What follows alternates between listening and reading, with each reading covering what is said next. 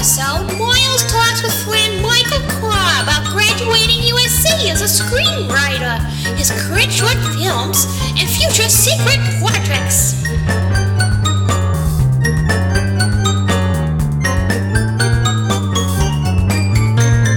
Stick around for a real tearjerker in the new segment, Sunday Morning Movies.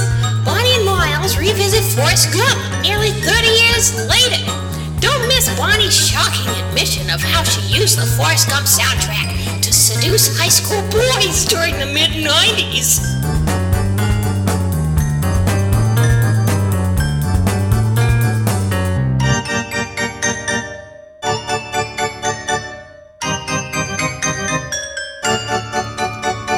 Hello, welcome to the Funhouse.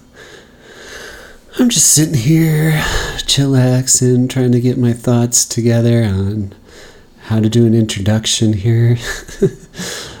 I uh, I'm learning. It's a learning process for me. This podcasting, doing the it's harder than you think. You gotta, you know, talk. you know, it's not it's not unlike stand up. You know, there's pressure for some reason. I don't know why. Even though, you know, as soon as I start hitting that record button, I can't start stopping. I can't stop. I gotta not mess up. and that's hard. It's hard to do for me. My spe- I speak strangely. And I kind of have to speak slower for a couple of reasons. I'm speaking into a microphone and there's kind of a delay and it kind of causes me to speak slower in a way. But also I speak slower and I think because I helps me get my words together. I'm a better writer than I am a talker. The words come to me better as a writer because I can pause without seeming like an idiot. oh, I gotta write that down. That's good. that was deep, I think. I don't know. Maybe it wasn't. Uh, you know how I like to interview my friends. You know, I think that's a good thing we can talk about. I like to interview my friends, but it's not just because it's something I can do. I've I've always been into my friends' things. You know, more than corporate things. You know, I think that's something that's worth putting your efforts into. You know, be a fan of your friends' work you know, if they're artists or if they're crafters or if they're musicians, uh, seek them out. Seek them out. I, I probably listen to my friends' music as just as much as I listen to uh, other, otherwise music.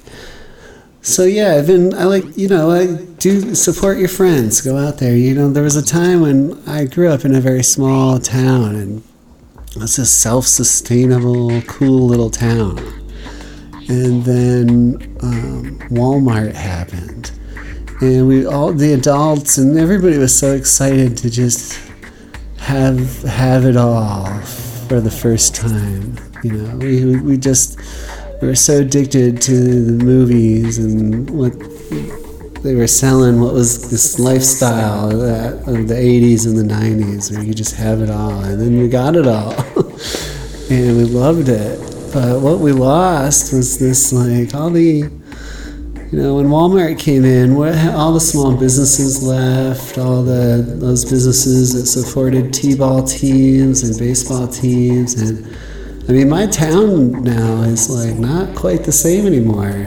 Uh, definitely not, and you really don't have a way to support your friends and your friends' businesses anymore unless you make an effort to do that. So, you know, keep an eye on what your friends are up to. And if you don't have friends that are artists, make friends that are artists. you know, meet some crafters, go to craft fairs. You know, you don't have to buy everything right there. Everybody's got business cards, everybody will talk to you.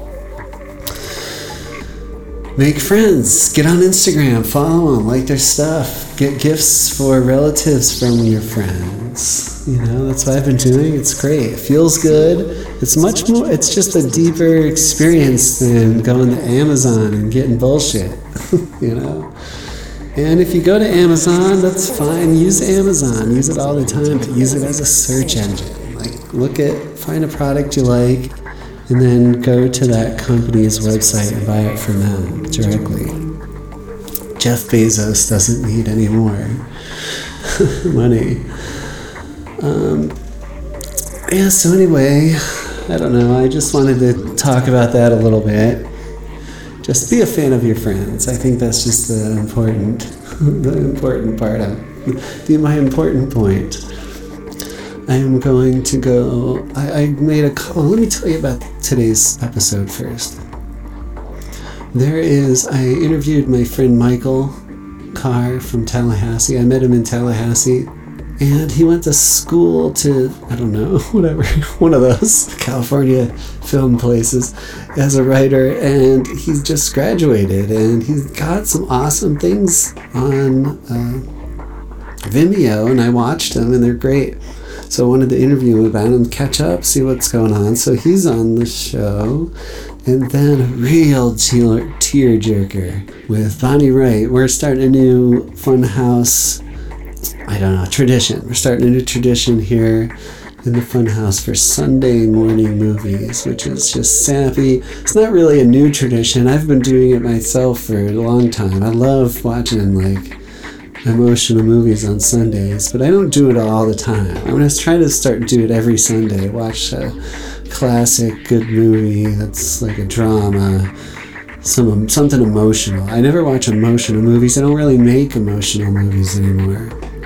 Not like they used to. oh man, that was sad. I can't believe I said that.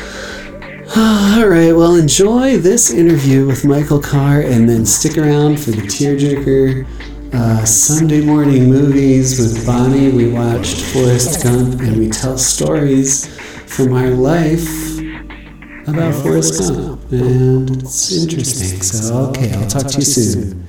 See ya. calling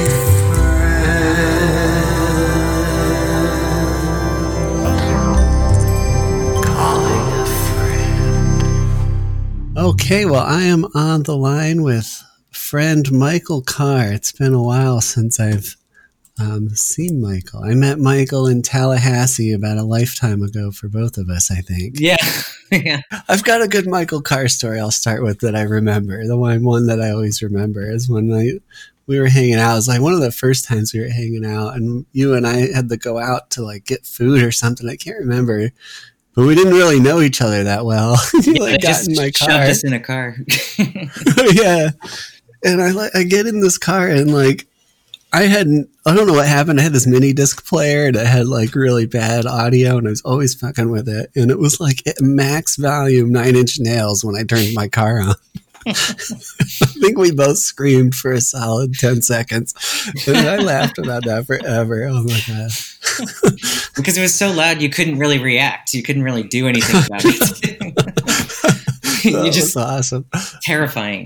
it was really scary. I think I was screaming because you were screaming. I was a mess. But it always makes me laugh thinking about it.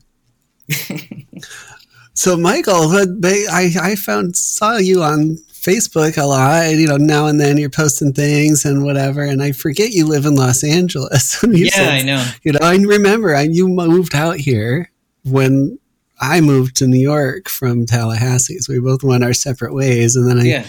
just kind of watching you on Facebook and I saw you posted this um, short for called The Bee on Vimeo. And oh man, it was so good. It was really good.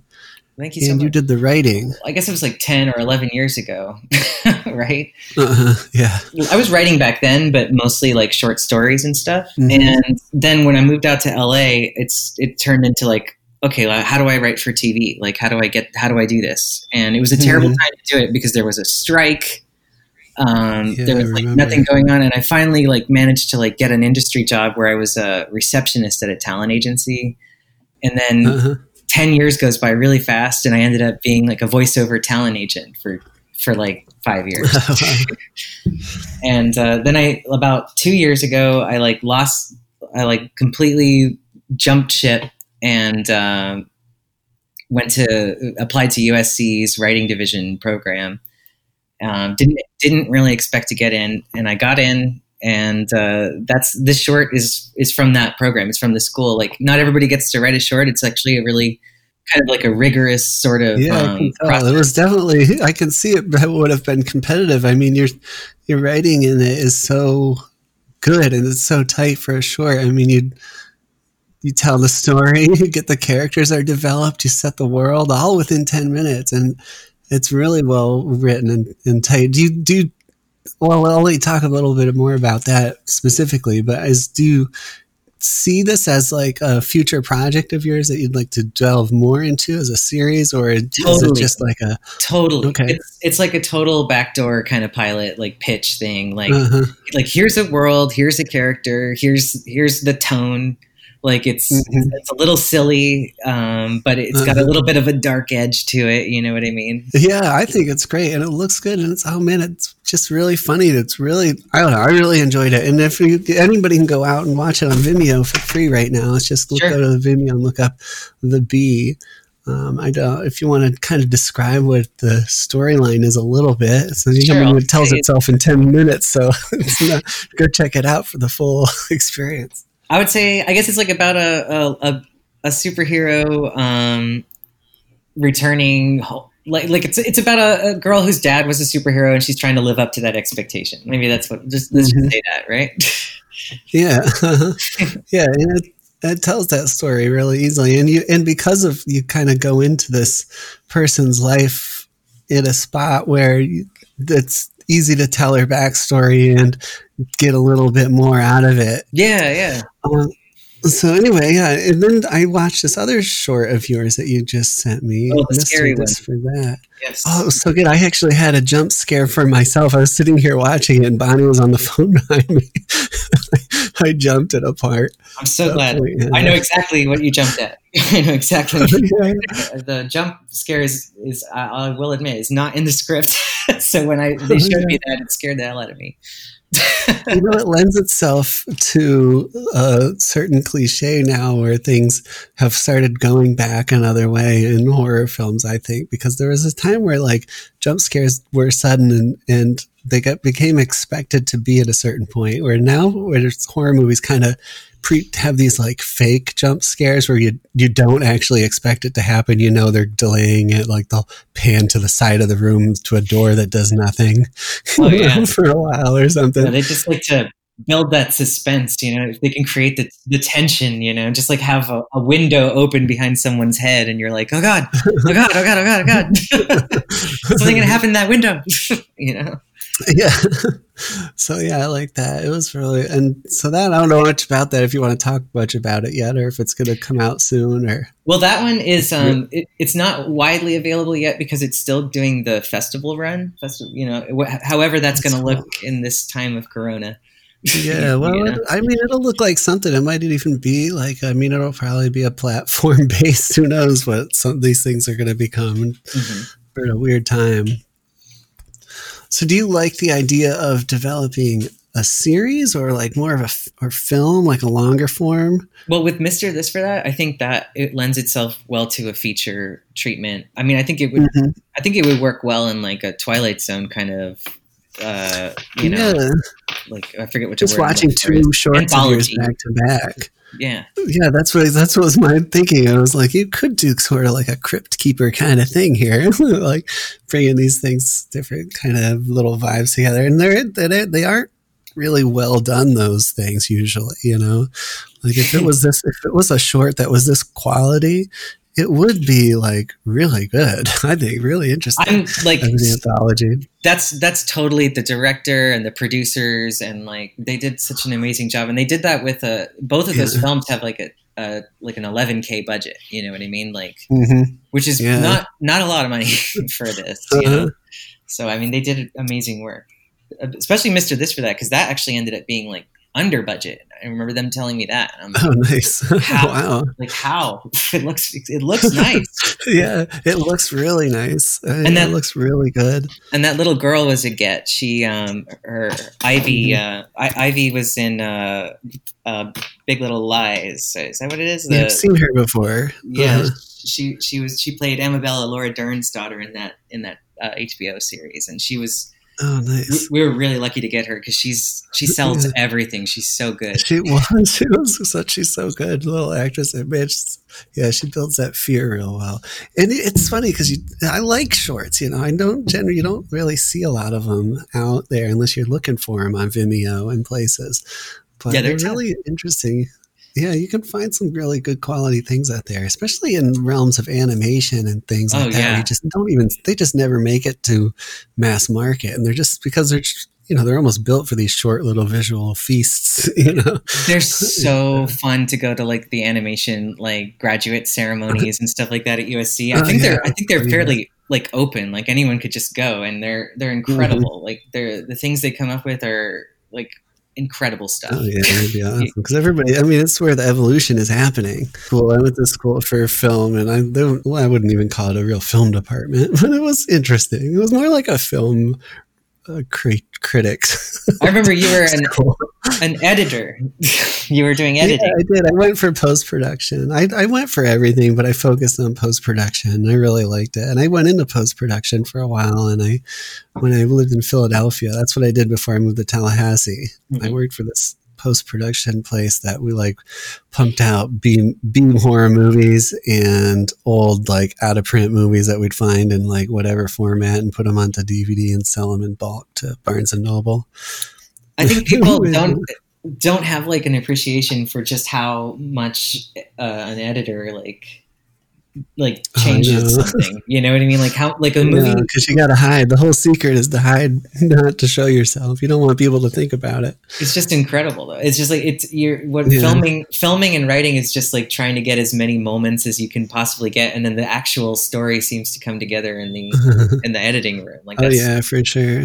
It just feels like it's tightened up and Legos. Yeah, it's really, it's really, it's really compelling. It's just really fun to work with good content. I'll say that when you're doing, and you're like, when you can be creative. I wasn't in a creative position. I was in a oh, windowless yeah. room, like fixing glitches. And I, the most creative I got to do is I got to make trailers, and I got to make trailers for these old crappy Western movies, and I got to make trailers for some of the B horror movies that we'd purchased for some reason. so yeah, I was really interested in seeing. I love Facebook for for the whole sole purpose of like, you know, I knew you in Tallahassee as like a friend of a friend almost, you know, but we right. were able to keep up, and I see you over there just like doing things. It's so interesting to see how what people are doing that you like you know, oh yeah, I saw that. Times. yeah, you had a what's it called? You, I, I noticed at one point that you had like a neighborhood website or something. oh yeah, I did a, I did a, I, when I moved to Corning, New York, I started a blog yeah. called Urban Corning. Yes, and I just kind of like would just wander around town and write about things I did and restaurants and try to promote the businesses and stuff. And I got like some free stuff out of it. I got like a free gym membership. I had free parking downtown out of it, I, but I didn't really like m- monetize it. I started to, um, but then I moved to the West Coast right before I really did much with it. I just thought it was kind of fun because it was like one of those, like you say, like oh yeah, Myles. I wonder, I wonder what he's up to. And it's like, oh, he's got like a whole blog going on. It's like Portlandia in Corning. I know. I know. I had my own thing. I, I'm always in my own little world. but I like that. I don't know. I'm most comfortable there, I guess. I don't. This is becoming new information to me. I realize everybody else has realized it about me, but uh, so created your own space. So what else do you do for writing? What do you want to do for the like? uh Are you still in universities? Or are you still yeah, um, working I, in the system? I graduate May fifteenth. Um, oh, awesome! it'll be a very beautiful online ceremony on Zoom, probably. oh yeah, I forgot Which about that. Hilarious, but that is weird. Know, I didn't even think about that but that's what we'll be doing. And oh, um, oh, wow. I've got some like I have stuff like I'm already I'm I have a little bit of a little bit of heat coming out the gate. I have some. Uh, I have an interactive project that I that is that's kind of I can't I can't talk about too much, but sometimes those are the best.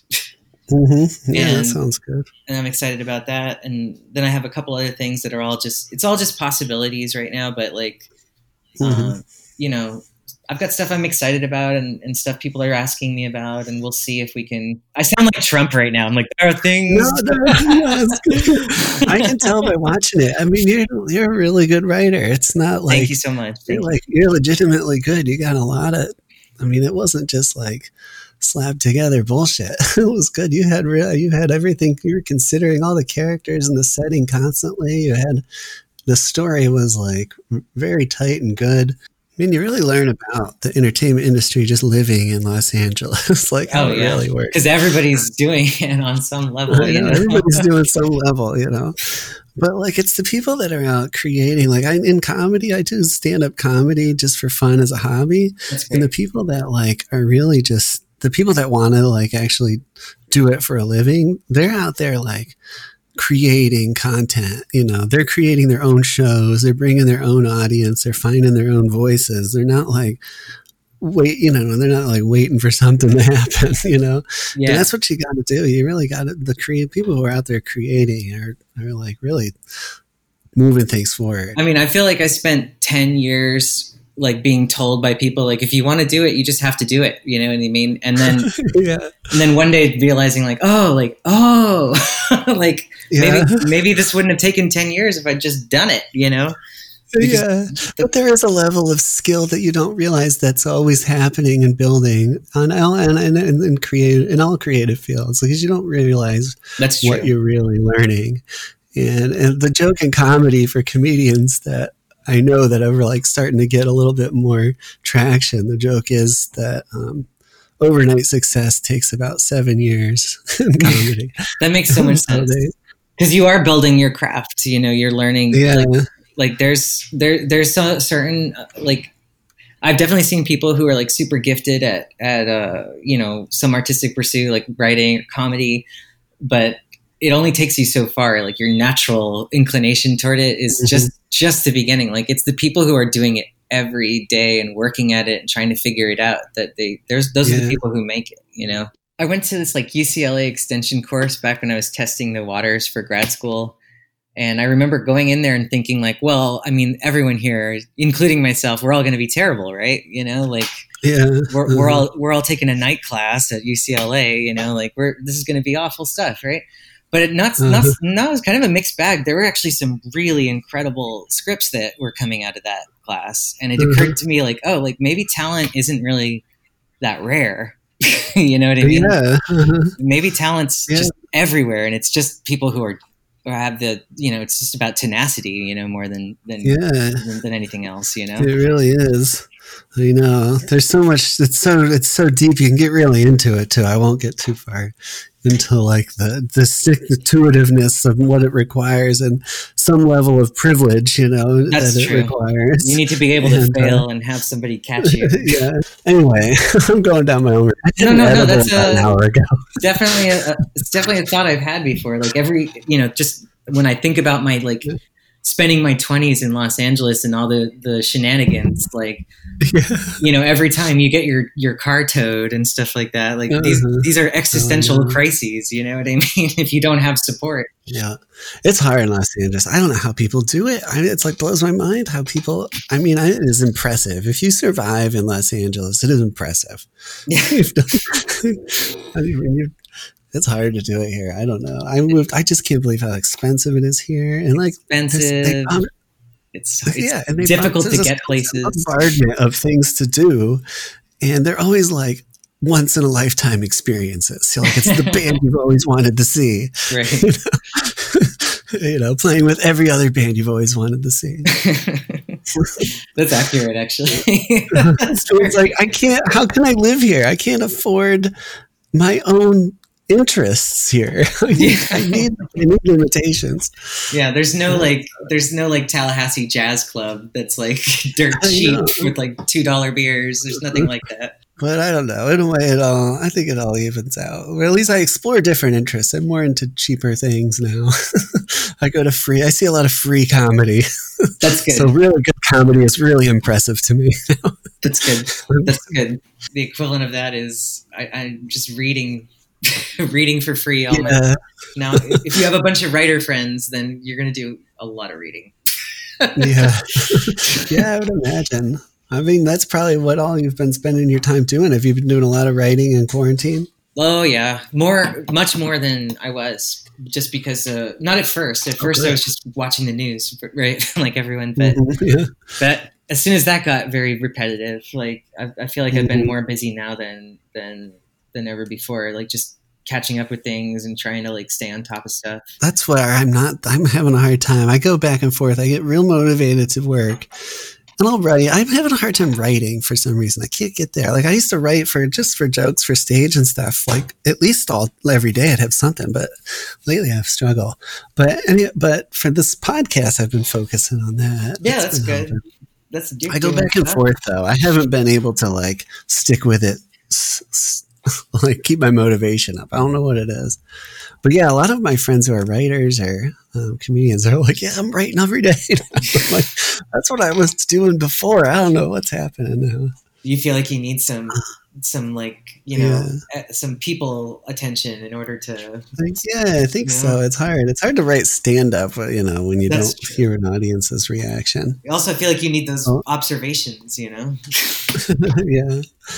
Yeah. Well, Bonnie handed me a note says I'm talking to, about myself too much. That's right. Well, he's asking me questions. This is more of a conversation than an interview. Really Plus, funny. it's my podcast. I like to talk about myself. yeah, where we learn about you and people you know somewhat. Yeah. Uh, there you go. so anyway, I'm just uh, I'm gonna.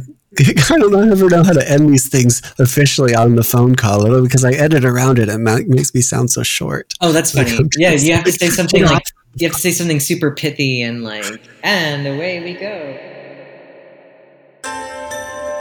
Sunday morning movies with Bonnie. Sponsored by Mama Lucia Meatballs. Mama Lucia Meatballs, America's favorite. I'm trying to get a new tradition going in the house, in the fun house, for Sunday morning movies. Now, what do you, what would you consider a good Sunday morning movie, Bunny? What are some elements of a good Sunday morning movie? that I used to watch it a lot as a kid. Maybe like a traditional classic sort of movie. Something you grew up with? Yeah, something Yeah. that makes you feel warm and cozy and emotional. Yeah, warm, cozy, emotional. Why do you think those qualities work for a Sunday morning? I don't know, because you're feeling lazy, you're feeling maybe like Saturday you you overdid it, you need to take it easy on Sunday. Well, we know what Bonnie does on Saturday nights.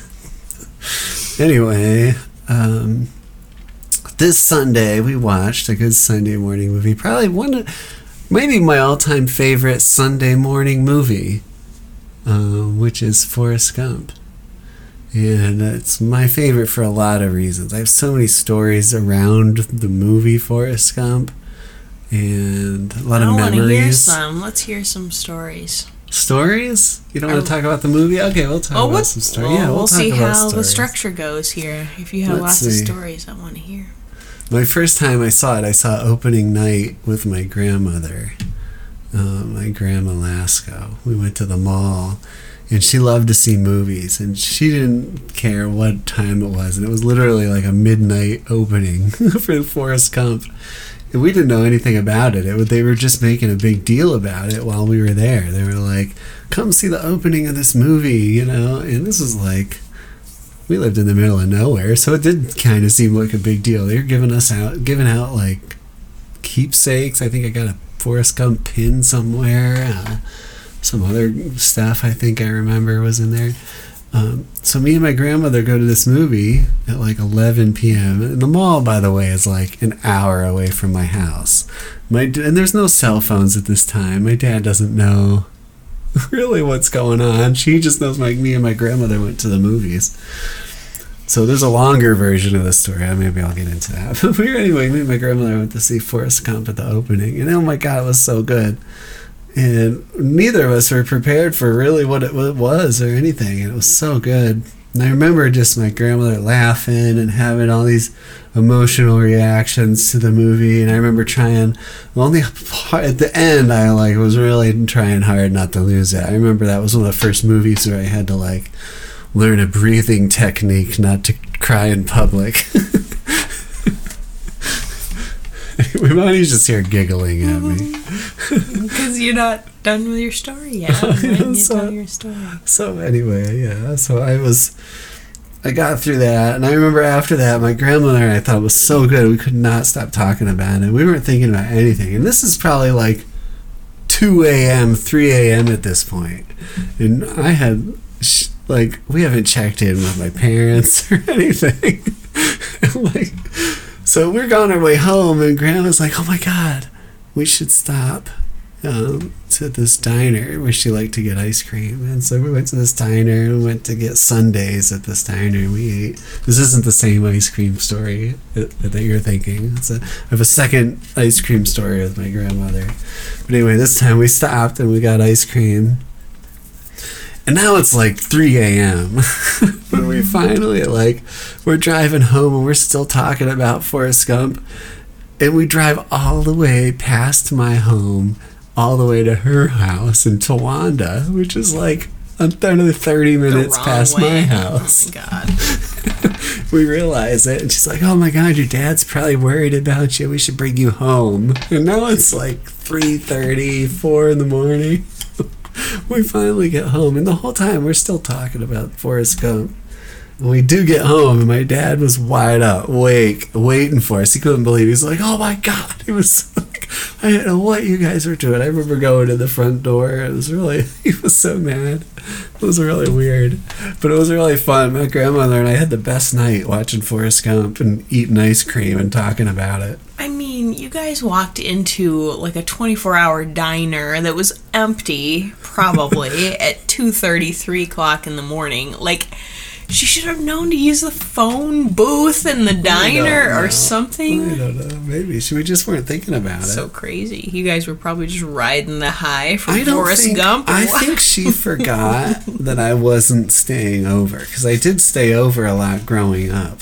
Both of our brains were a little clustered fucked from the whole night of binging, Sugar high. staying up till three in the morning watching this emotional movie that just spanned decades. You know, Very we'd never seen movie. anything like it. So let's get into the movie then. I just I do want to talk about what made it so amazing when it came out because I think it's very under I mean not underwhelming today but it has such a different impact in a lot of different ways because some things have been overdone some things have just been parodied so much or um, we've just seen it so many times or whatever Well, I wish I had read the book, but it just feels like there are I don't know little elements and callbacks throughout that I don't know. It Each- seems literary. I realized it watching it. What I mean, I kind of broke it down in my head this time. That every there's like it's broken down into like sequences. Like there's the sequence of the childhood, and then there's the sequence of his college years that lead into the Vietnam years. Then there's the sequence of the '60s, and then there's the sequence of what he's going through with death and starting his business and mm-hmm. SIBO, and then there's a secondary story of Captain Dan that gets intertwined. In there. So it's all these sequences of moral stories that are all independently important and all these independent moral tales, but they're intertwined, Spurs. interspersed, and mm-hmm. that's not really the either intertwined by the time period as its own character in the story. So like the time period is its own thing, mm-hmm. and so that's kind of what ties everything together. And I really like that about it. You know, and I think a lot of times the representation, like it doesn't represent real history necessarily, you know, it doesn't necessarily represent every aspect of every character in the time period that well, you know. like uh, it doesn't like it kind of glosses over some things intentionally, like the KKK, and it treats the Black Panthers strangely. like they're in this social setting with the Black Panthers, and the guy is like angry the entire time for some reason, you know. And Well, like- for many reasons. yeah, but he did that setting in the scene. It seemed like They just wanted to work in Yeah. the joke about the Black Panther Party. I'm sorry that I spoiled your Black Panther Party. Like Oh, at, the, at the end of that series, you know, they were just like making sure they were going to work in a Gumpism. I think. Yeah. Well, they didn't need stuff like that. So it does seem kind of dated in that way. But at the same time, they had the, they, you know, everything was a characterization. It has to be in that kind of movie. So, And he was like, you know, the non-liter, the non-historical part that he was actually influencing history in many different ways throughout. Like mm-hmm. he's the one that drew people's attention to Watergate. You know, mm-hmm. it's because he called the. but I think the overarching story isn't just that it was just this person. I think when people watch that, they realize that they were part of it too in some way. Because it connects to so many different types of people. Or like- because Forrest and Jenny are so different from one another, you can represent all aspects of the 60s and all aspects of the mm-hmm. 70s. They work in like all the other counterculture stuff, like, you know, um, drug problems and things that were starting to become more of a societal issue. Me and you are both really into movie scores in general. Mm-hmm. You listen to a lot of movie scores, and, And it changes throughout, right? Like, you know, the style of the movie changes as it is. I mean, the music is like its own character throughout, that it spans the decades from the 50s, 60s, 70s, 80s. It, it Yeah. carries through the whole time and helps to support the story and the feeling. I think my favorite part was like when they were at the um, Washington D.C. Black Panther party, and it's when the guy that was going out with Jenny hits her, and then just like you know, Jimi Hendrix starts to pipe up and like tune up and tune in, and like Forrest Gump's like enraged, and he's going after that guy, and it really helped to like fire me up. yeah, the music, and I that's the soundtrack is.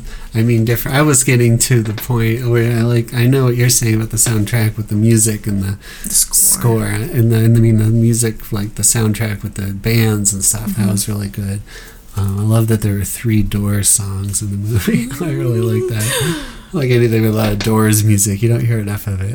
Today he was like, "Whoa, whoa, lots of doors. This is significant." I am touched.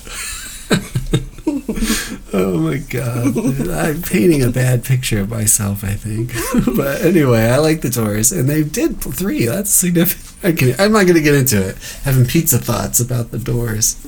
But I think people, this was the last movie I think that Hollywood made for me where CGI still felt like magic. I Where mean, like was it was like- seamless though. I couldn't really. I mean, for an early movie where there was, the lots of CGI, I didn't was notice. Seamless. It was Maybe the it's first movie my where it was so were- seamless that it felt like magic. Maybe it's just because, like, in the '90s, it was like you weren't looking for it because it wasn't around. So maybe I was just like, "Oh my god, where are his legs?" And I didn't understand. Oh, I know. Nobody did. And when they did, or when they inserted him into classic footage, that blew people's minds at the time. People could not believe Mm-hmm. it. Like him shaking hands with JFK and things. It blew people's minds. Like they had complete documentaries on TV just about how they did it. Everyone watched them, and I was like, I don't know. I around the same time as the T1000 and T2? Yeah. I remember that was a big deal. Yeah. this is around the same No, time. T two was probably ahead of its time even more. Mm-hmm. Forrest Gump was just ahead of its time in that it used CGI for like a f not for the sake of sci-fi. Like it was A like floating feather. it was like meaningful to the story, and it was seamless in a way that they didn't call attention to it, but it was still magical. you know, it was still amazing. Like uh, yeah.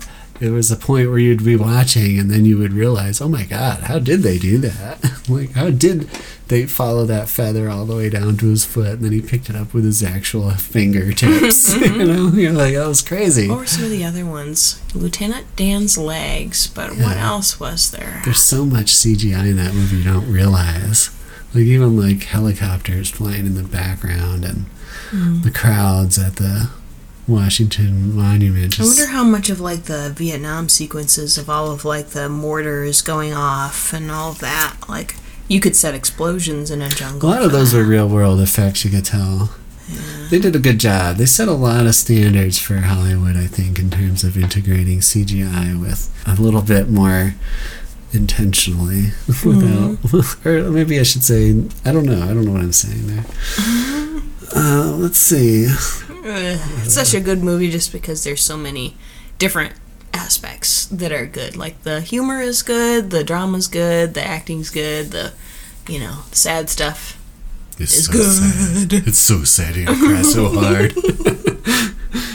uh, it's it is it's so and it gets almost more emotional over time when you know it's coming because the scene because it's shot and the score pick up and there's like these mm-hmm. big sweeping shots. You're like, oh no, You're like, what's "Oh, about shit." to happen? A Breathe deep, tissue. breathe deep and slow. Pretend you're not crying, and then look at each other with glassy eyes, and then start bawling, looking at each oh, other. It's a dog hair. It's not a dog hair in the air around here. Okay, so I think we, well, you might have made this realization before, but I think we made a major one today. Just as adults who are 40 or are almost 40, Mm-hmm. Jenny's a fucking dick.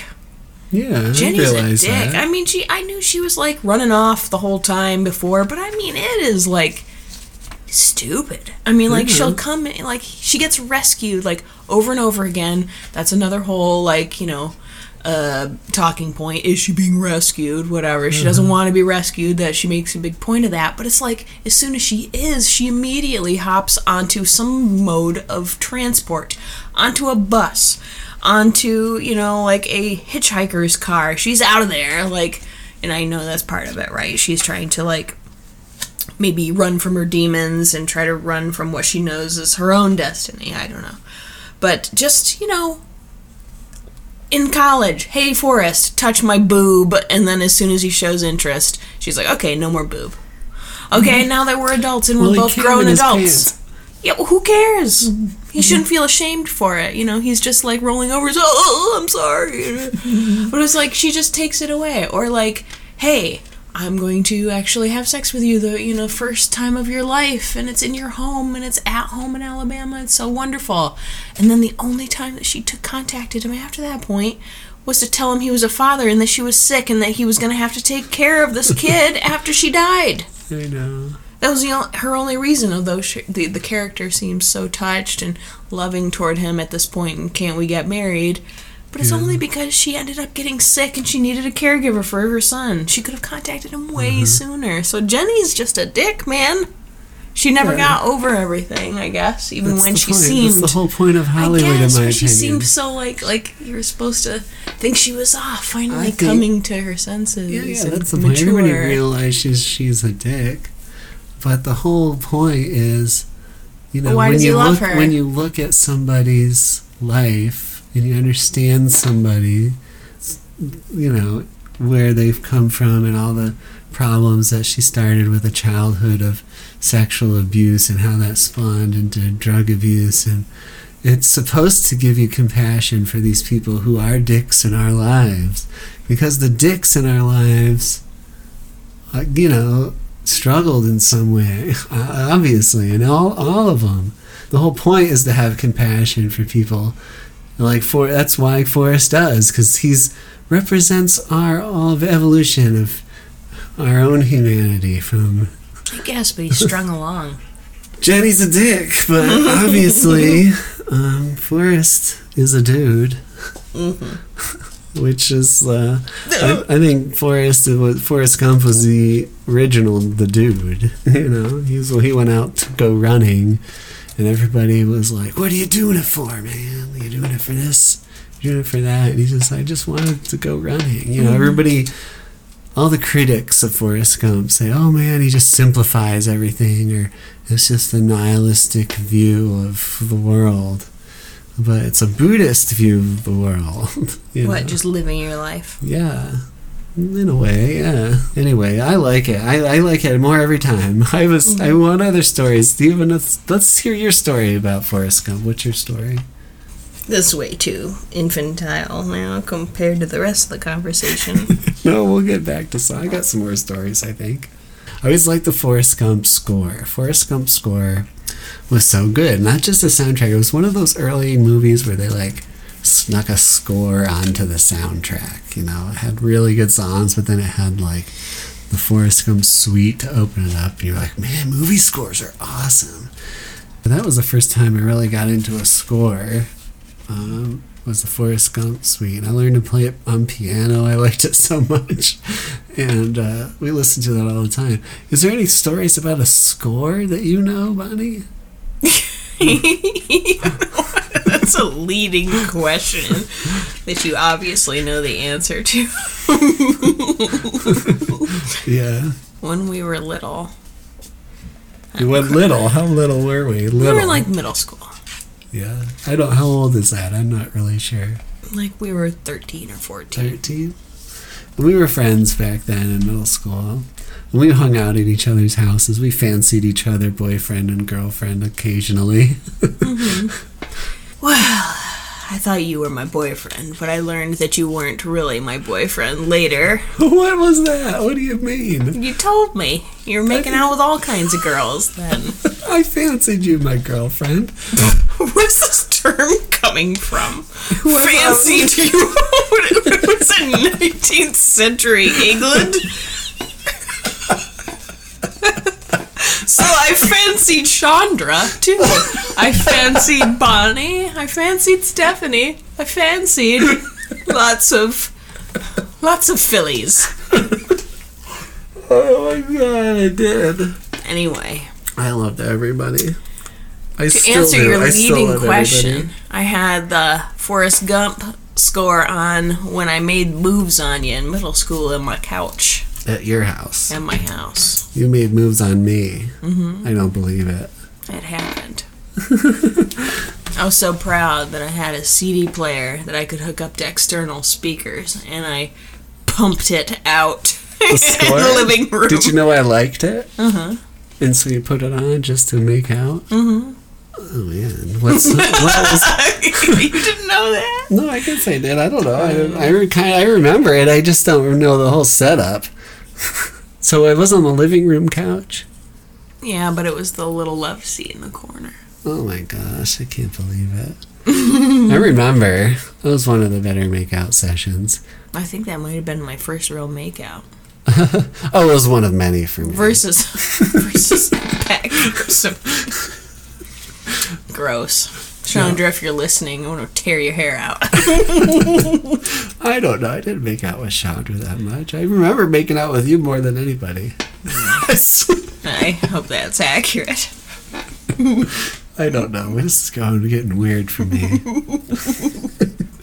I, I wish my memory was isn't good, and it makes me seem like even more of an asshole that I can't remember anything. I don't know how accurate Bonnie's memory is. I'm not going to challenge hers. accurate. I wasn't making out with people. I don't remember these things. I'm sorry. You remember lots of things, except for our first goddamn kiss. No, I remember it. I especially remember after you've described it. I do remember it. I always had an affinity for that living room sofa, and I wasn't sure why after a while, but it always looked super comfortable. Mm-hmm. it was. Okay, what else do we got here? Forrest Gump score. That was a good story from Bonnie. As long as I'm being sappy. Hmm.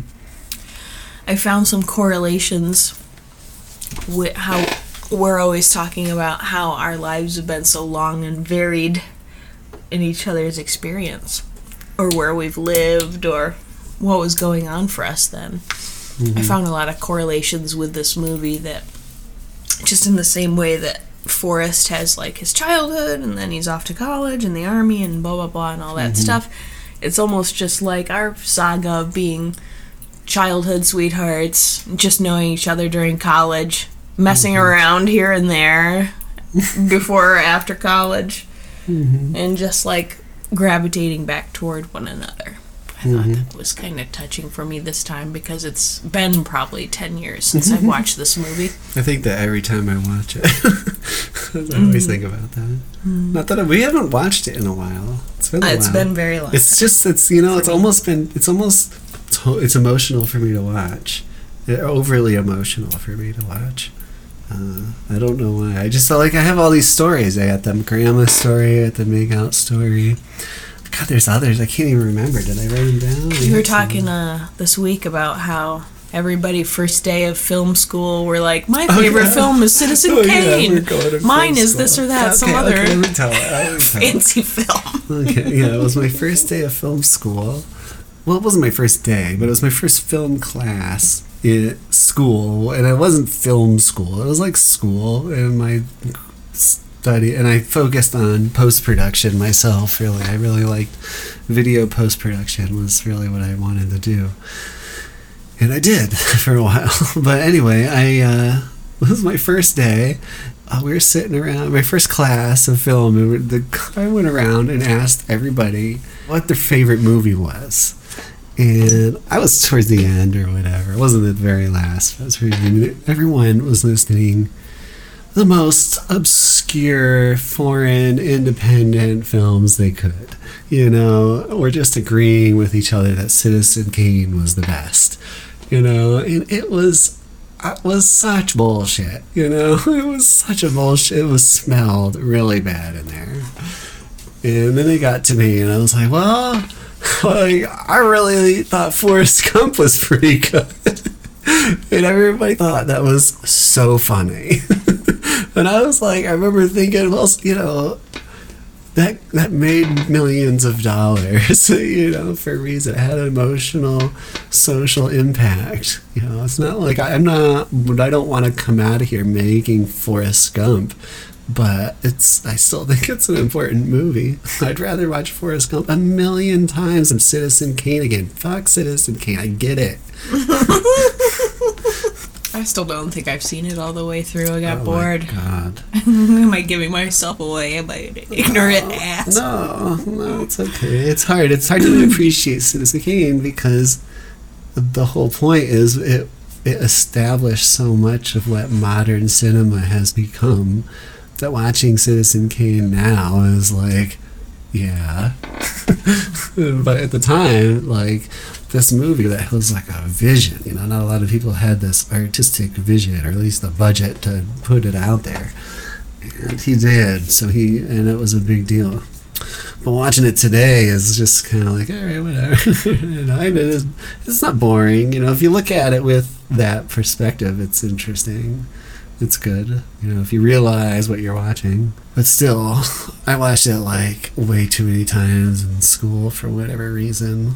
I don't need to see it again. Did different aspects of it, like sound and editing and all kinds of other like categories Oh, yeah, filmmaker. sorts of Like, is like it good for many reasons? Yeah, yeah, they did one. They did a lot of things, probably more than I know.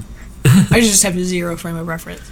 I don't really want to talk about it. I don't even can't believe I even went this far into it. All right. Um, uh, any other Forrest Gump stories in your life? I feel like there's lots of Forrest Gump stories. A big part of my life. Like my parents loved it. My dad loved it. Obviously, it was like spoke to their generation strongly. Um, you know, it was a very privileged point of view, though. They didn't give a lot of perspective beyond, you know, News bites. Yeah, news bites. I mean, it wasn't. It was a social commentary about people who lived way within privilege of that time period, for sure. Like college and football Yeah. and uh, And it's not not important just because that's what it is.